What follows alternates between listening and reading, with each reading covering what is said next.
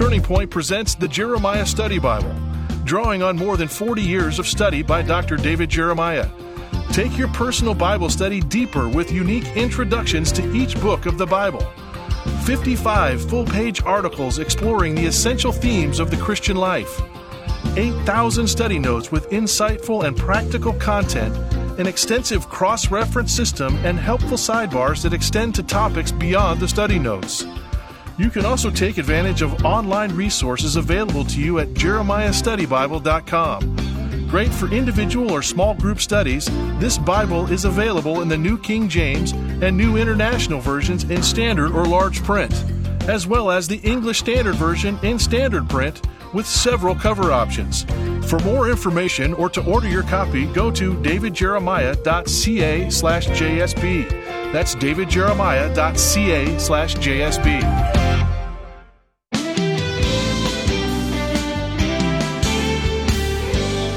As our series on spiritual growth comes to a close, it's good to focus on what fuels that growth the blessings God gives to those who trust Him and obey.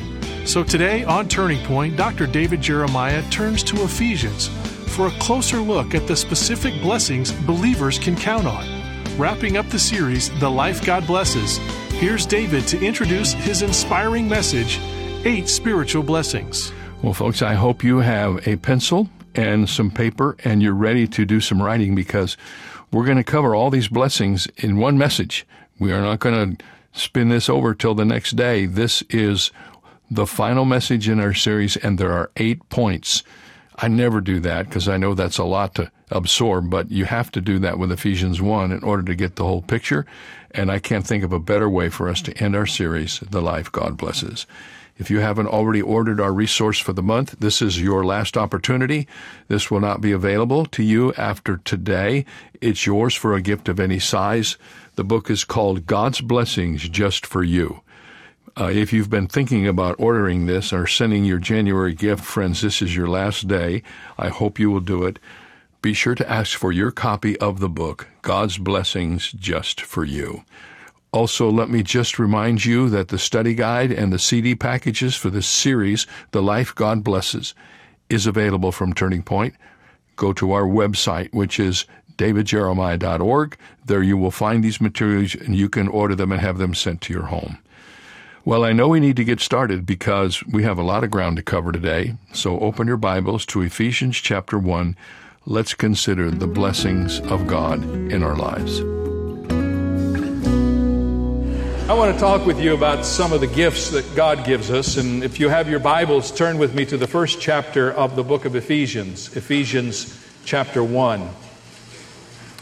Now, I need to tell you before we get started that Ephesians chapter 1, verses 3 through 14, is the longest sentence in the Bible.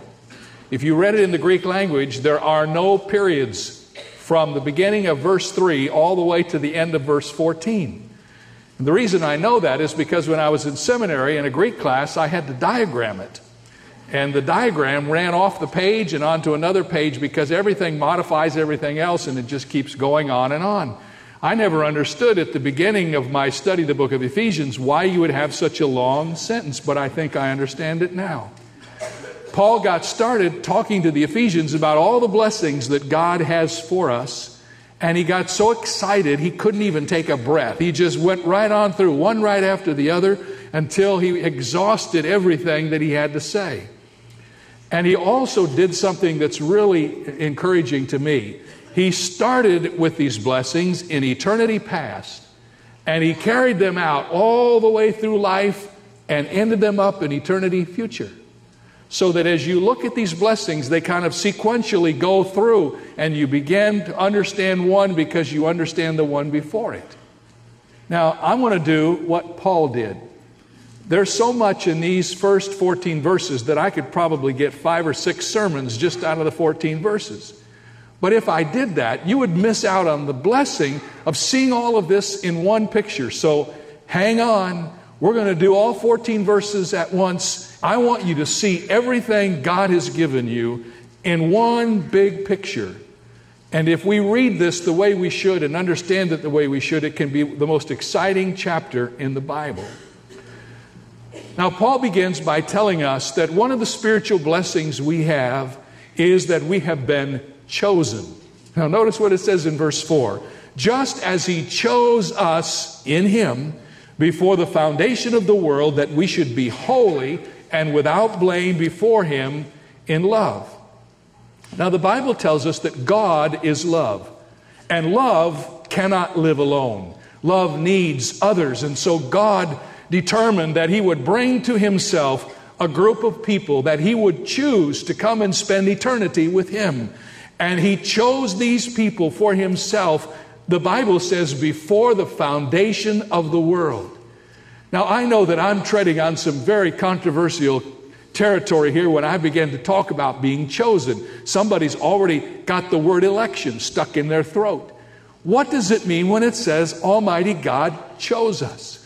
Well, I've studied this carefully in the Greek language and in all the commentaries, and I figured it out. It means that God has chosen us. That's what it means. And whether you like it or not, whether you can understand it or not, the Word of God says that before there was a world, before you and I existed, before there was anything, in the heart of Almighty God, He had thoughts about you and He chose you. You say, Well, how did I get chosen and somebody else didn't? I will never be able to comprehend that. What I can tell you about this truth is it's a mystery I can't explain, but it's a mystery I'm going to enjoy. Because the Bible says, not because of anything I have done or anything you have done, but the Bible says, because of Jesus Christ, in eternity past, He chose you. Now, who is He talking about? He's talking about the us in verse 3. Who is it that He has chosen? The ones the Bible calls the saints, the believers, those who have put their trust in Christ, those who can say, God is my Father and who can say, Jesus Christ is my Lord. The Bible says God has chosen us. Now, please don't get arrogant about this. If you happen to be a Christian and you say, Well, if I'm a Christian, that means I'm chosen, it has nothing to do with you. You don't have anything that you can offer to God and say, you know, well, I, God chose me. No, He chose you in spite of you.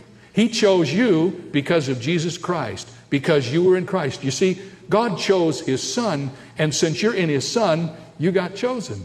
Now, looking back on it, we can see that. Looking forward, we may not understand it, but simply put it down in your book. The Bible says it. We can't contradict it.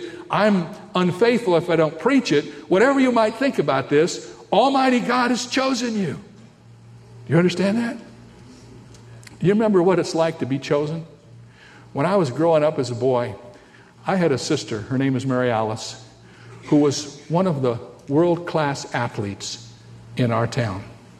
When we would go to play softball, she would get chosen before me. It had to be one of the most embarrassing things in my life. I never could quite get as good as she was.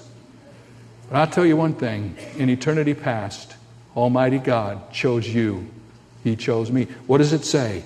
He chose us in His Son, Jesus Christ. Now, that's the first blessing. We're chosen. Secondly, he says, not only are we chosen, we're adopted.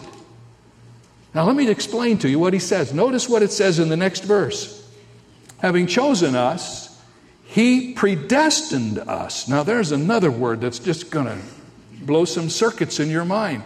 Election and predestination. You couldn't get two more controversial words in theology.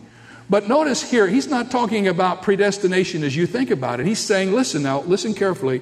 When Almighty God chose you in eternity past, He predestined you to a certain thing. The word predestined means to set boundaries so that you stay on course. Now, here's what the Bible says God chose you, and then He predestined you that you would be an adopted son or daughter of Almighty God. Now, this is a great truth because adoption, as we understand it today, is anything compared to what the Bible teaches us about adoption.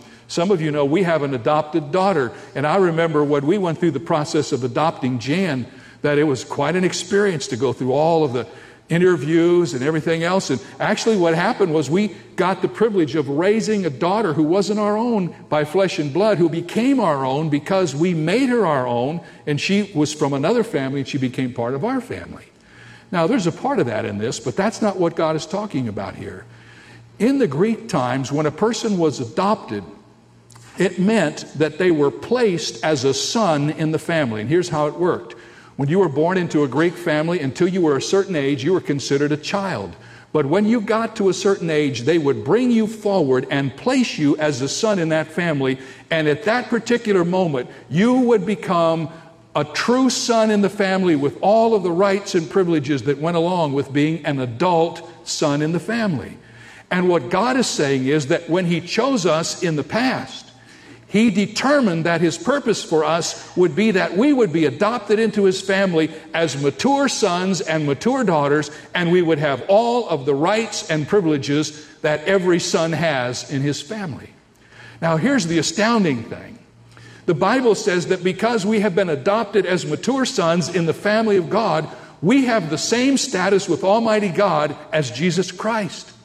We are heirs and co heirs with Jesus Christ, so that everything Christ has with the Father, we have with the Father. When Almighty God looks for David Jeremiah, he doesn't see David Jeremiah, he sees David Jeremiah in Christ. He sees Christ around David Jeremiah. And so I have standing with God, not because of who I am or anything I've done. I have standing with God because I'm in Christ. I've been adopted into God's family as a mature son, and I now belong to Christ and I belong to God. And I am on equal standing with God as far as rights and privileges along with Jesus Christ. So we're chosen, and we're adopted. Keep reading, and you'll discover that the third thing that happens to us when we become Christians is we're accepted. Notice what it says in the next verse having predestined us to adoption as sons by Jesus Christ to himself, to the praise of the glory of his grace, by which he made us accepted in the beloved. Now, I don't have time to go into all of the illustrations I could mass today about what people try to do to get accepted. You see it on television, you see it out in culture. Somebody comes up with a new standard, somebody comes up with a new fad, everybody rushes to do and to get so that they can feel accepted. It's especially a challenge with young people these days, wanting to be accepted, wanting to feel like they belong. Everybody is on a quest to be accepted. And frankly, the religions of the world fall right into that very trap because the religions of the world are simply attempts on the part of people to find acceptance with Almighty God by doing certain good things, by following certain principles, by doing certain good works, by participating in a church bazaar or whatever they do, trying to do enough good work so they can be accepted by God. And you know what the problem is? You can never do enough. God doesn't accept anything unless it's perfect. God doesn't grade on the curve. You don't get a grade from God unless you get 100%. Nobody can do that. We can never be accepted by God if we have to find acceptance in our own strength and in our own wisdom and in our own works. So notice what it says. The Bible says we have been made accepted in the beloved. Now, the word beloved is a term that means Jesus Christ. Three times heaven opened, and Almighty God said, This is my beloved Son, in whom I am well pleased. So, hear what it says now. You and I, who were chosen and adopted, we've been accepted because of Jesus Christ. We've been accepted in the beloved. That's what it means to be accepted in the beloved. It means that because of Jesus Christ, you have a standing with God. Aren't these good things? This is great truth. We are chosen, we are adopted, we are accepted. Now, notice, fourth, we're redeemed. You say, what does that mean? Well, l- listen to what it says in the text. It says, In him we have redemption through his blood, the forgiveness of sins according to the riches of his grace. You say, Pastor Jeremiah, why do I need to be redeemed? Because you're a sinner. So the Bible says we have to be redeemed. And the word redemption is a word in the Greek language which means to buy back or to free. And here's the picture the Bible says that all of us, before Jesus Christ comes into our lives, are slaves to sin. Just like that passage says, we may not accept that, but if we stop and think about it, why is it that we keep doing bad stuff? We can't help ourselves. We're slaves to sin. And the only way we can get free of that is if somebody will redeem us. The Bible says that you and I are slaves of sin. And one day, Almighty God came down to buy us back. And you know what He used for collateral? The precious blood of Jesus Christ. He brought the precious blood of Jesus Christ, the blood that was spilt on the altar of the cross, and He redeemed us back and brought us to Himself. And listen to what the Scripture says. And the result of that is the forgiveness of our sins. When we got redeemed, our sins were forgiven. Again, next to being accepted, being forgiven's got to be one of the most extraordinary things. To know when you get up every day, when you lay your head on the pillow at night, Almighty God has forgiven you. We're chosen, we're adopted, we're accepted, we're redeemed. Here's the fifth thing we're enlightened. Notice what it says here. It says, having made known to us the mystery of his will, verse 9, according to his good pleasure, which he purposed in himself. And verse 8 says, which he made to abound toward us in all wisdom and prudence. Now, here's the deal when you become a Christian, all of a sudden, when you are redeemed and adopted and chosen and accepted, Almighty God gives you a new sense of understanding about Him and about life. It says here when you become a Christian, you get new wisdom and new prudence. Wisdom is understanding the deep things of God, prudence is figuring out how to put them into practice. And then it says in the next verse, you get to understand something about the mystery of God. Now, that's exactly what the scripture says. One of the blessings you have from God is when you become a Christian, He gives you an enlightened mind so that you can understand God better, you can understand life better, and it even says you can begin to understand what God is up to in the world. And if you read the next passage, it tells us that what God is up to in the world is bringing everything together under Jesus Christ so that ultimately all will be under His authority. And what is this whole world about? From God's perspective, it's bringing things along in the world until ultimately that day comes when every knee bows and every tongue confesses that Jesus is Lord and everything is brought together in Christ. Did you know that when you become a Christian, God gives you the beginning of an understanding of how life works, what the world is about, how to deal with the spiritual things that you never knew how to deal with before? Why wouldn't you not want to be a believer? If you get all of these blessings. Now let's keep going. We're not finished. We're chosen, we're adopted, we're accepted, we're redeemed, we're enlightened, and then the Bible tells us that we obtain an inheritance. Now, once again, I need to remind you once you become a son in God's family, you have all the rights and privileges of sonship, and one of those rights is an inheritance. You get an inheritance. You don't get an inheritance if you're not a son or a daughter. But Almighty God is giving you an inheritance. And that inheritance is going to be yours someday. Notice again, He started with you before the world began, and He isn't going to be finished with you ever because He's even got you in mind for the future. What is the inheritance? The inheritance in the saints, He says.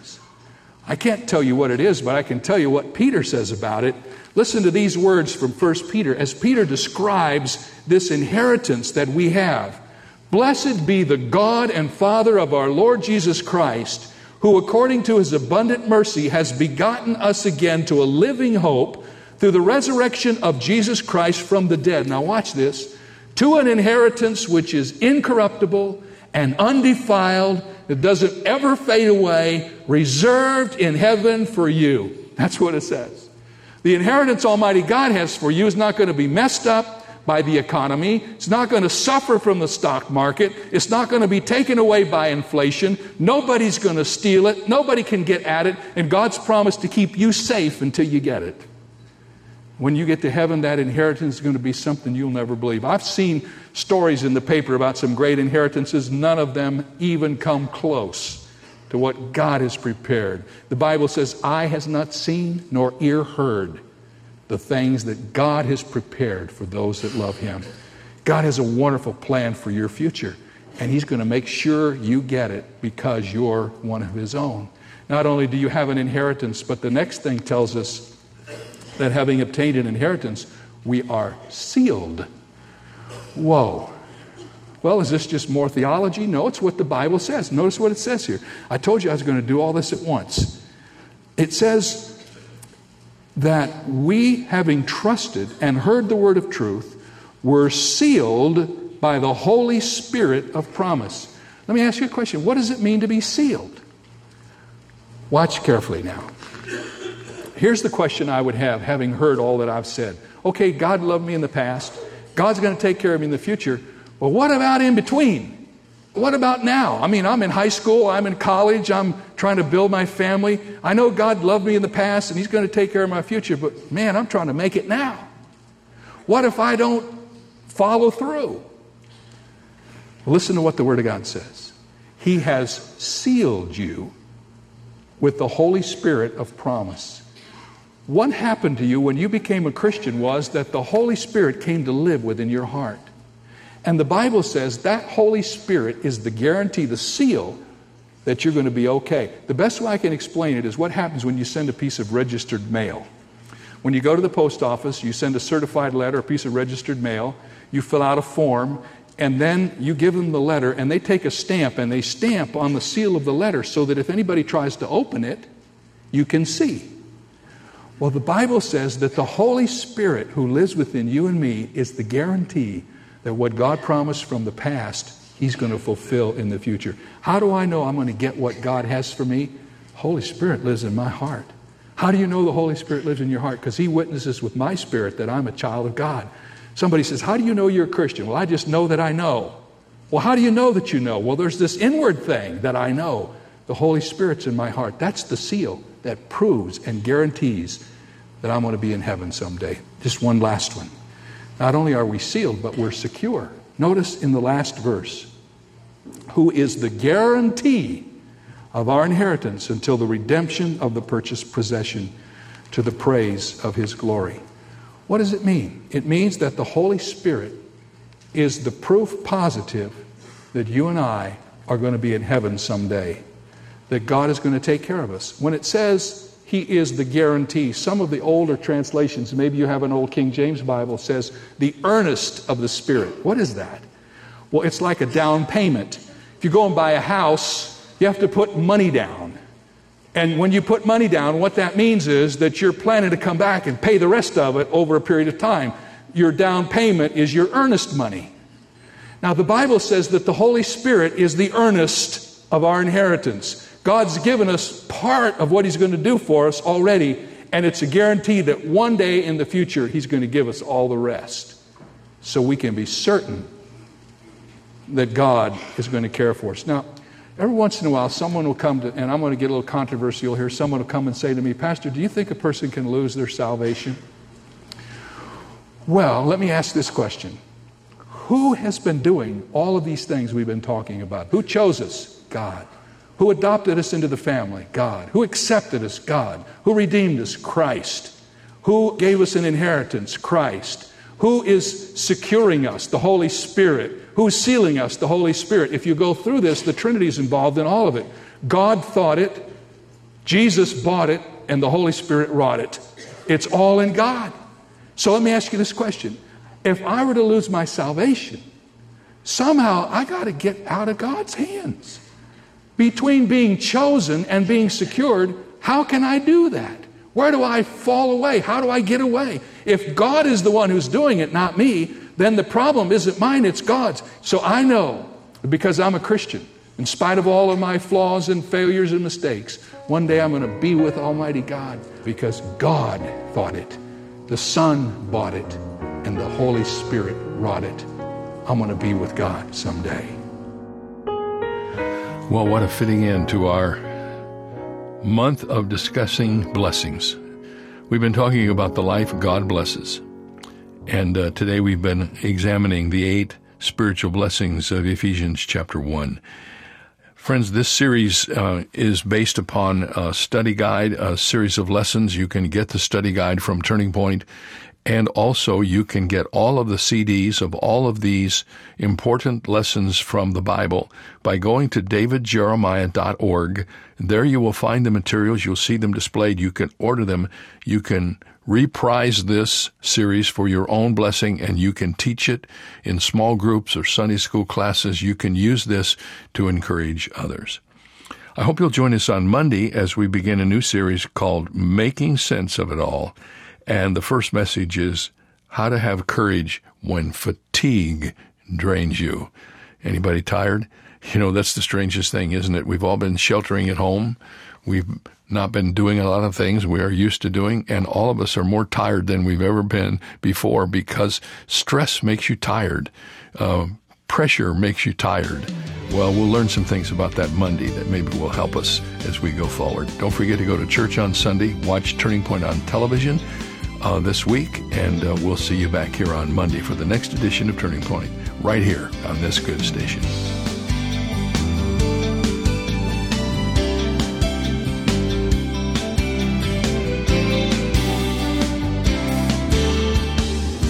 For more information on Dr. Jeremiah's current series, The Life God Blesses, please visit our website where you'll also find two free ways to help you stay connected our monthly magazine Turning Points and our daily email devotional. Sign up today at davidjeremiah.ca slash radio. That's davidjeremiah.ca slash radio. Or call us at 800 946 4300. When you do, ask for your copy of Jack Countryman's new book, God's Blessings Just for You. It features 100 inspirational readings and reflections, and it's yours for a gift of any amount. And if you haven't yet requested David's new daily devotional for 2021, Strength for Today, there are still copies available. It's a great way to get a dose of biblical truth every day. Ask for your copy when you visit davidjeremiah.org/radio. This is David Michael Jeremiah. Join us Monday as we begin the series Making Sense of It All, here on Turning Point with Dr. David Jeremiah.